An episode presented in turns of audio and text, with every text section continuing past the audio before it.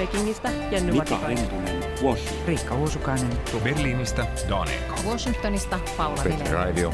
Marja Näkki, Moskova. Yle Puhe. Moi ja tervetuloa kuuntelemaan taas Mistä maailma puhuu ohjelmaa. Tässä jaksossa me puhu, puhumme siitä, kuinka kyllästyneitä Euroopassa ollaan kesä- ja talviaikaan, eli kellojen siirtelyyn ja siitä, että uhkaako meitä suuri Euroopan laajuinen aikavyöhykekaos, kun EU laittaa näppinsä peliin. Näistä asioista meille kertoo Ylen EU-kirjeenvaihtaja Petri Raivio. Tällä studiossa minä olen Simo Ortamo. Tervetuloa mukaan. Petri Raivio, Bryssel. Terve Petri. Terve. Mitäs sinulle kuuluu? No mitäs tässä on to- toipunut juuri Norjan matkasta, johon tuli vähän mutkia tämän Brysselin lentokentän maahenkilökunnan lakon takia. Palasin sieltä eilen Trondheimista Oslon ja, ja Zyrihin kautta, mutta perille päästiin. Eli vähän pitempi, pitempi reitti, reitti tosiaan. Oletko jo toipunut siitä, että viikonloppuna vaihdettiin myös talviaikaan kesäajasta? Olen toipunut, se minulle henkilökohtaisesti ei ole koskaan aiheuttanut mitään sen suurempia ongelmia. Ja sitten tässä mun nykyisessä työssä mä nyt jonkin verran kuitenkin matkustelen ja, ja käyn myös Suomessa aina silloin tällöin, niin tuota, tunnin siirtäminen sinne tai tänne on aika tota, arkea minulle joka tapauksessa, että ei se aiheuttanut mulle sen suurempia tuskia nyt tälläkään kertaa. Tässähän nyt taisi olla tilanne, jos mennään Norjasta Sveitsiin ja siitä sitten Belgiaan, niin pysytään koko ajan samalla aikavyöhykkeellä, eli kello pysyy koko ajan samassa ajassa, mutta eikö tämä näin mene, että jos tosiaan EU nyt päättää sen, että kesä- ja talviaika jää historiaan ja ollaan vain yhdessä ajassa koko vuosi, niin tähän saattaa mennä aika sekaisin tämä pakka tässä tämän suhteen. Tämän. Näin voi tosiaan käydä, koska tämä tietyllä tavalla avaa tämän Pandoran lippaan, koska se on jäsenmaiden oma asia. Sitten tietysti aina päättää, että mille aikavyöhykkeelle ne haluavat sijoittua nyt sitten sen jälkeen, jos ja kun tästä kellojen siirtelystä luovutaan. Ja, ja voi olla tosiaan niin, että tämä nykyinen niin sanottu Keski-Euroopan aika ei enää pädekään ihan kaikissa niissä maissa, joissa se nyt just tällä hetkellä pätee. Eikö tämä ole näin, että tästä kesä- ja talviajasta puhuttu aika paljon Suomessa, mutta tähän nyt on niin kuin paisunut tai tästä on tullut yleiseurooppalainen huoli tai kysymys, että mitä nyt tehdään, jos kerran Euroopan unioni ihan tosissaan pohtii tästä niin kuin käytännöstä luopumista, niin millaista, miltä se näyttää se keskustelu sitten muualla Euroopassa, esimerkiksi Belgiassa, missä itse, itse asut? Se on totta, että siis mä oon huomannut, että Suomessa tämä on tosi iso aihe ja tuntuu, että se on kaikkien huulilla jotenkin ja ehkä näin ei ehkä ole kovinkaan monessa maassa, mutta kyllä täytyy sanoa, että Belgiassa kyllä tästä asiasta puhutaan ja täällä itse asiassa on oltu vähän niin kuin etukenossa tämän asian suhteen, koska täällä viime kesäkuussa jo parlamentissa meni läpi ehdotus siitä, että hallituksen pitää niin kuin ponnekkaasti ruveta ajamaan tätä asiaa Euroopan unionissa, jossa, jossa tästä asiasta päätetään. Vähän samaan tapaan kuin Suomessakin sitten silloin, kun Suomessa oli tämä kansalaisaloite. Minkälaisista asioista siellä puhutaan? Että Suomessahan niin kuin ollaan, puhutaan paitsi siitä, että ollaanko jatkossa nyt sitten samassa ajassa kuin Länsi-Eurooppa vai ei ja missä ajassa ollaan, niin myös terveyskysymyksistä, niin minkä tyyppistä keskustelua sitten Belgiassa on? No, mä oon huomannut ehkä vähän vähemmän, täällä puhutaan tästä ihmisen luontaisista rytmeistä ja tästä niin kuin terveysnäkökulmasta, miten tämä niin kuin siirtymä aina kaksi kertaa vuodessa vaarantaa terveyttä vai vaarantaako se sitä. Täällä on ehkä vähän enemmän, on huomannut, että esimerkiksi liikenneturvallisuudesta on jonkin verran puhuttu. Täällä oli tehty joku selvitys, jonka mukaan juuri syksyllä, kun, kun palataan talviaikaan, niin hetkellisesti liikenneonnettomuuksien määrä kasvaa, koska yhtäkkiä onkin huomattavasti pimeämpää iltapäivällä illalla siihen aikaan, kun ihmiset ovat autolla liikkeellä. Täällä puhuttaa ehkä myös hieman enemmän tämä kysymys siitä, että miten pysytään ikään kuin samassa tahdissa näiden naapurimaiden kanssa, joka täällä on aika iso juttu, koska tässä on niin kuin parin tunnin ajomatkan säteellä on, on yhtä lailla Hollanti, Luxemburg, Ranska, ää, Saksa. Täällä on niin kuin aika olennainen kysymys se, että tota, ei, ei tule semmoisia uusia kellonsiirtoja sitten mahdollisesti jatkossa. Eikö se ole näin, että tavallaan Benelux-maat, eli just Hollanti, Belgia, Luxemburg, että niiden taloudethan on aika sillä keskenään sidoksissa? Se on totta, joo. Täällä tota, Belgian, Hollannin ja Luxemburgin pääministerit on ilmoittaneet, että he aikovat kyllä yrittää ainakin pyrkiä siihen, että nämä kolme maata pysyisivät jatkossakin samassa ajassa. Ja itse asiassa siihen sitten niputettiin vielä ainakin toivomuksen tasolla myös Ranska ja Italia, että, että tavallaan sattumalta niin itse asiassa nämä EUn perustajavaltiot niin kuin olisi, olisi jatkossakin samassa ajassa. Luuletko, että kuitenkaan ei päästä siihen tilanteeseen, että sitten Belgian sisällä meillä olisi Vallonia ja Flanderi, jotka ei ole koskaan samaa mieltä mistään, niin eri aikavyöhykkeessä? Se olisi aika kuvaavaa jotenkin tälle Belgian sisäiselle tilanteelle, mutta tämä asia itse asiassa taitaa olla niitä harvoja asioita, jotka kuuluu Belgiassa liittovaltion toimivaltaan, eli se liittovaltion hallitus voi tämän asian päättää, mutta se ei estänyt itse asiassa Flanderin parlamenttia ottamasta tähän kantaa, ja ja Flanderin parlamentti lausui tuossa hiljattain, että se haluaa tähän asiaan nyt sitten vuoden aikalisän. Mutta kyllä se varmasti näin on, että, että kyllä ne varmaan Belgiassa nyt jatkossakin ehkä on sitten vaan se yksi aika. Tota, mitäs muuta muualla Euroopassa? Oletko se seurannut keskustelua? Tämä on mielenkiintoista. Siis tätä voi katsoa esimerkiksi siltä kantilta, että kun Euroopan komissio järjesti viime kesänä tämän kuulemisen, kansalaiskuulemisen siitä, että mitä tästä asiasta kansalaiset ajattelevat Euroopassa. Kun he julkistivat ne tulokset siitä kuulemisesta, niin siinä oli myös sitten mukana tämä vastausprosentti ikään kuin siitä, että kuinka iso osa minkäkin maan väestöstä ot, otti kantaa tämän nettilomakkeen kautta. Ja tuota, siinä aika hyvin kyllä tulee tämmöinen pohjoinen eteläjako, että siis tämä on selvästikin syystä tai toisesta kiinnostanut ihmisiä eritoten Saksassa, Itävallassa, Suomessa, Luxemburgissa, Virossa, tai vähän niin kuin pohjoisemmassa Euroopassa enemmän. Ja sitten kun katsoo tätä listan niin kuin häntäpäätä, niin täällä on esimerkiksi Italia, italialaisista 0,04 prosenttia vastasi tähän kyselyyn. No sitten tietysti tulee tämä toinen kysymys siitä, että mihin, millä aikavyöhykkeellä mikäkin maa nyt sitten haluaa asettua. Ja sen suhteen nyt ehkä ainoa maa, jossa ehkä on enemmänkin nyt puhuttu siitä, että pitäisikö tässä yhteydessä siirtyä johonkin, niin on, on Espanja, koska se on tietyllä tavalla pikkasen väärällä aikavyöhykkeellä. Nyt se on Keski-Euroopan ajassa, vaikka sen maantieteensä puolesta sen tavallaan pitäisi oikeastaan olla samassa ajassa kuin Iso-Britannia. Se on niin lännessä. Ja Portugalihan on siinä Britannian ajassa jo samalla Iberian niemimaalla. Tässä on historialliset syyt, miksi näin on. Se liittyy sodan aikaan, Frankkoon ja, ja Natsi-Saksaan, mutta tuota, kyllä siellä on tällaista keskustelua sitten käyty, että pitäisikö tässä nyt tarttua tilaisuuteen.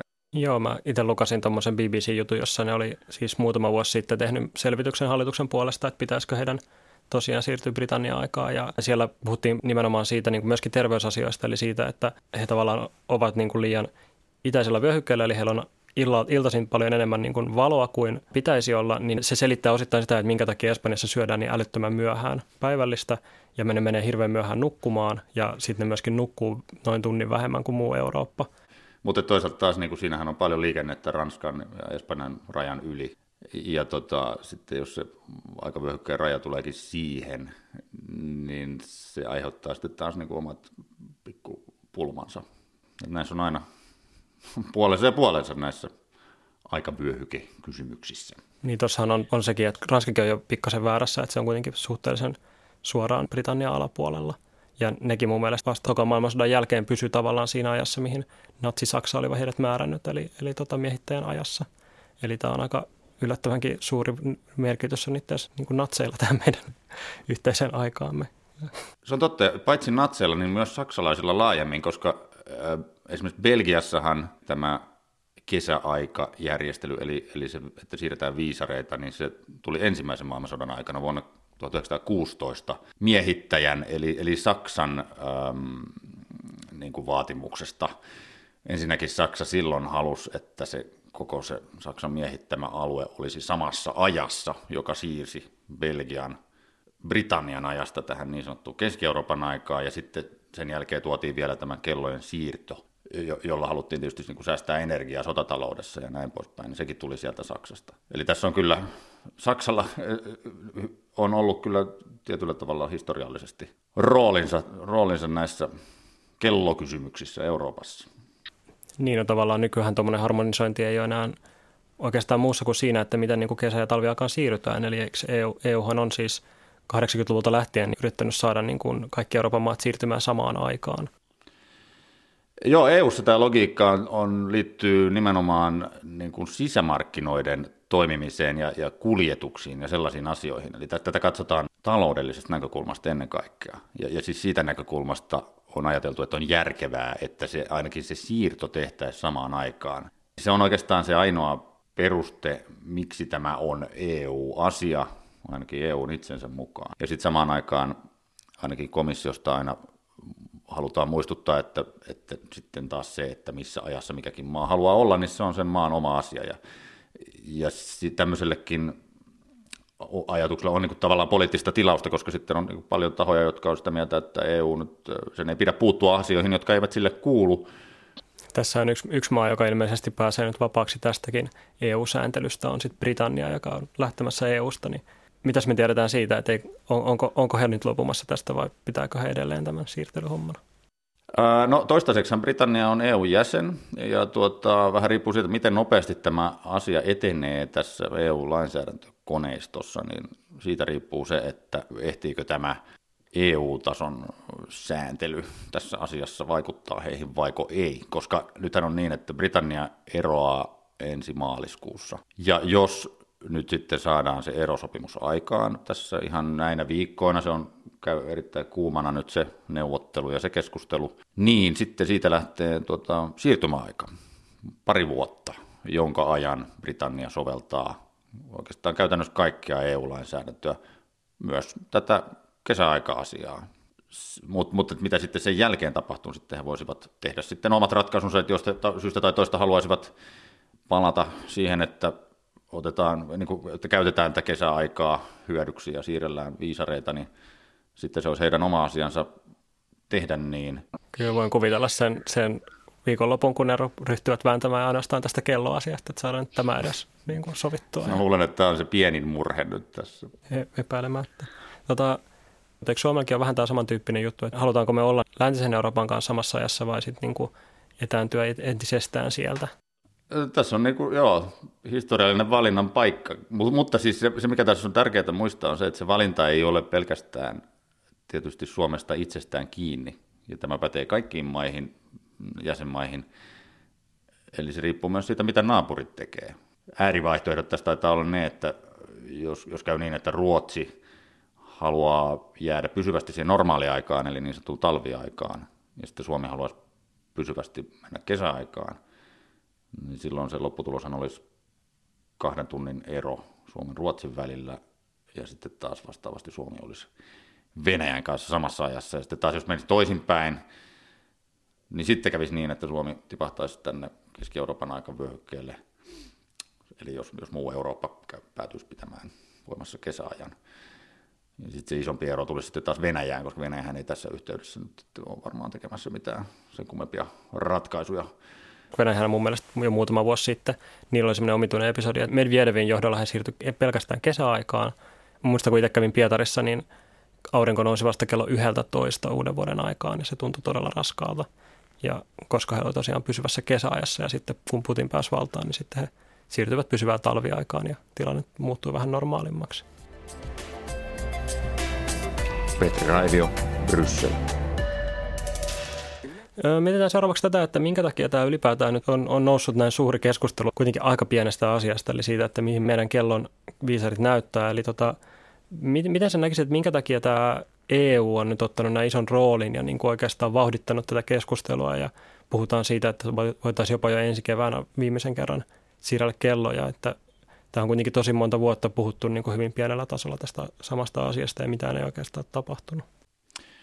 Se on hyvä kysymys, että miksi tämä just nyt on lähtenyt etenemään ja mulla ei tuohon ole mitään yleispätevää vastausta, mutta että se miten tämä nyt on mennyt tässä viime kuukausina – täällä EU-ssa, niin keväällähän Euroopan parlamentti keskusteli tästä ja päätyi pyytämään komissiolta selvityksiä siitä, että pitäisikö tästä kellojen siirtelystä nyt sitten luopua. Mm, no sitten komissio ryhtyi toimeen ja, ja tosiaan käynnisti tämän kansalaiskuulemisen, eli kyseli kansalaisilta mielipiteitä siitä, että mitä he tästä ajattelevat.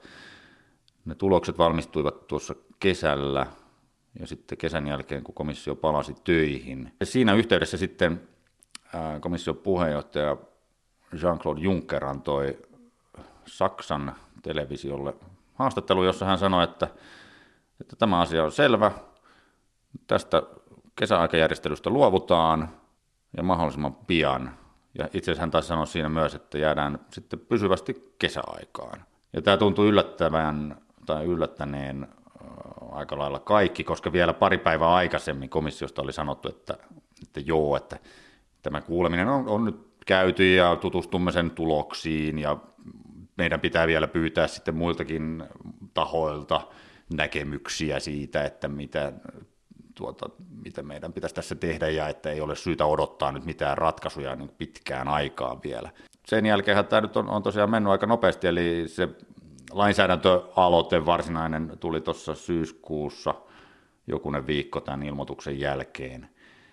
Ja nyt siitä on puhuttu tuolla jäsenmaiden kesken äh, neuvostossa ja, ja se alkuperäinen aikataulu oli yrittää saada tämä voimaan äh, jo ensi vuonna, mutta tuota, ilmeisesti jäsenmaissa ei olla ihan yhtä innostuneita tästä, ainakaan tästä nopeasta aikataulusta ja siellä on nyt puhuttu semmoisesta kuin 2021.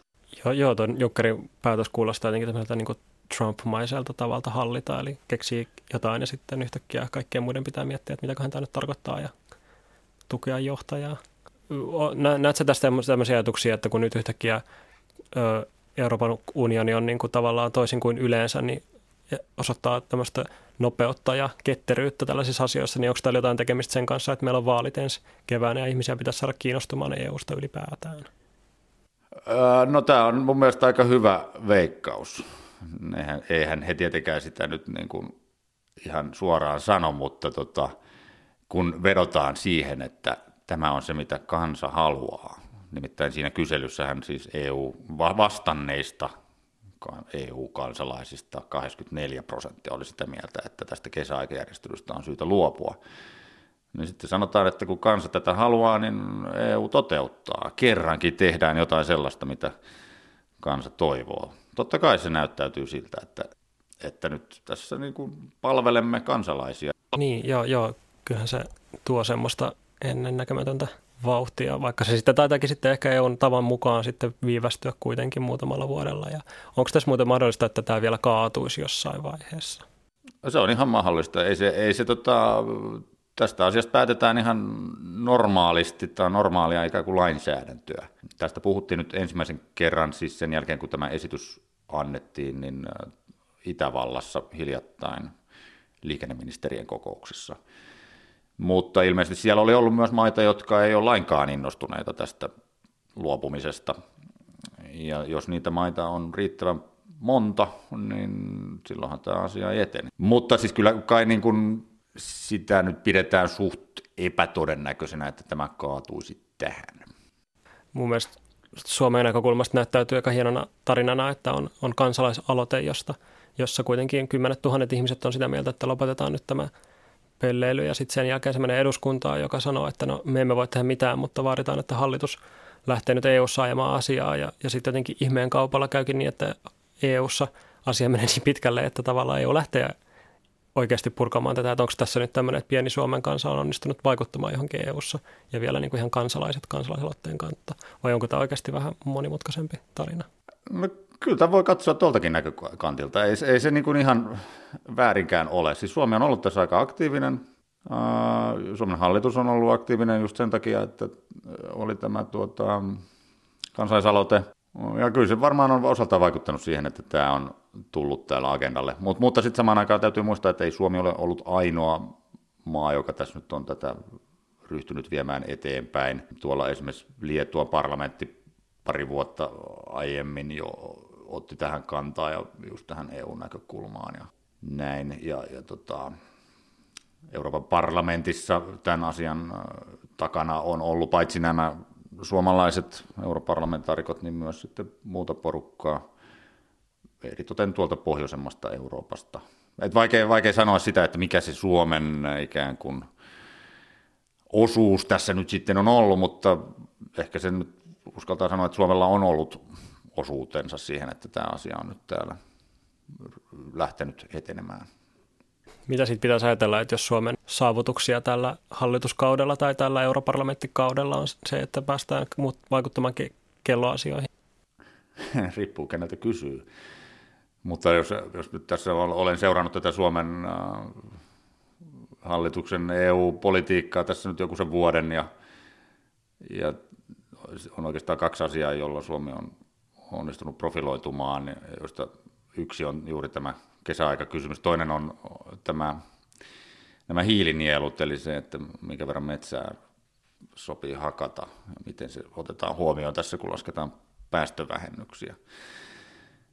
Niin tuota, näillä on profiloiduttu ja tuota, no, riippuu sitten tietysti keneltä kysyy, että onko, onko nämä asiat painavia vai ei ja mihin suuntaan näillä on niin kuin onnistuttu viemään tätä Euroopan integraatiota. Että esimerkiksi tässä metsäkysymyksessähän tuli paljonkin kritiikkiä siitä, että Suomi toiminnallaan onnistui ikään kuin vesittämään sitä, sitä laskentasäännöstöä sillä tavalla, että nyt sitten paitsi Suomessa, niin myös muissa EU-maissa on mahdollista hakata metsää enemmän ja ilman, että sitten joutuisi vastaavasti vähentämään päästöjä jostain muualta. Näin se tuntuu menevän, että, että siis EU on, on jännä juttu se, että jos, jos täällä jotain yhteisesti päätetään, niin se pätee sitten kaikkiin jäsenmaihin. Petri Raivio, Bryssel. Otetaan lopuksi vielä sitten sultakin äh, jonkinlainen suositus. Tota, eli, eli suosittele meille jotain, jotain teosta, joka kertoo meille lisää Euroopan unionista tai asuinpaikastasi tai jostain muusta, mikä kuulijoita kiinnostaisi. Mä suosittelen Juha Hurmeen tätä Niemi-teosta. Sen on varmasti aika monikin lukenut, koska Juha Hurme sai Finlandia-palkinnon viime vuonna.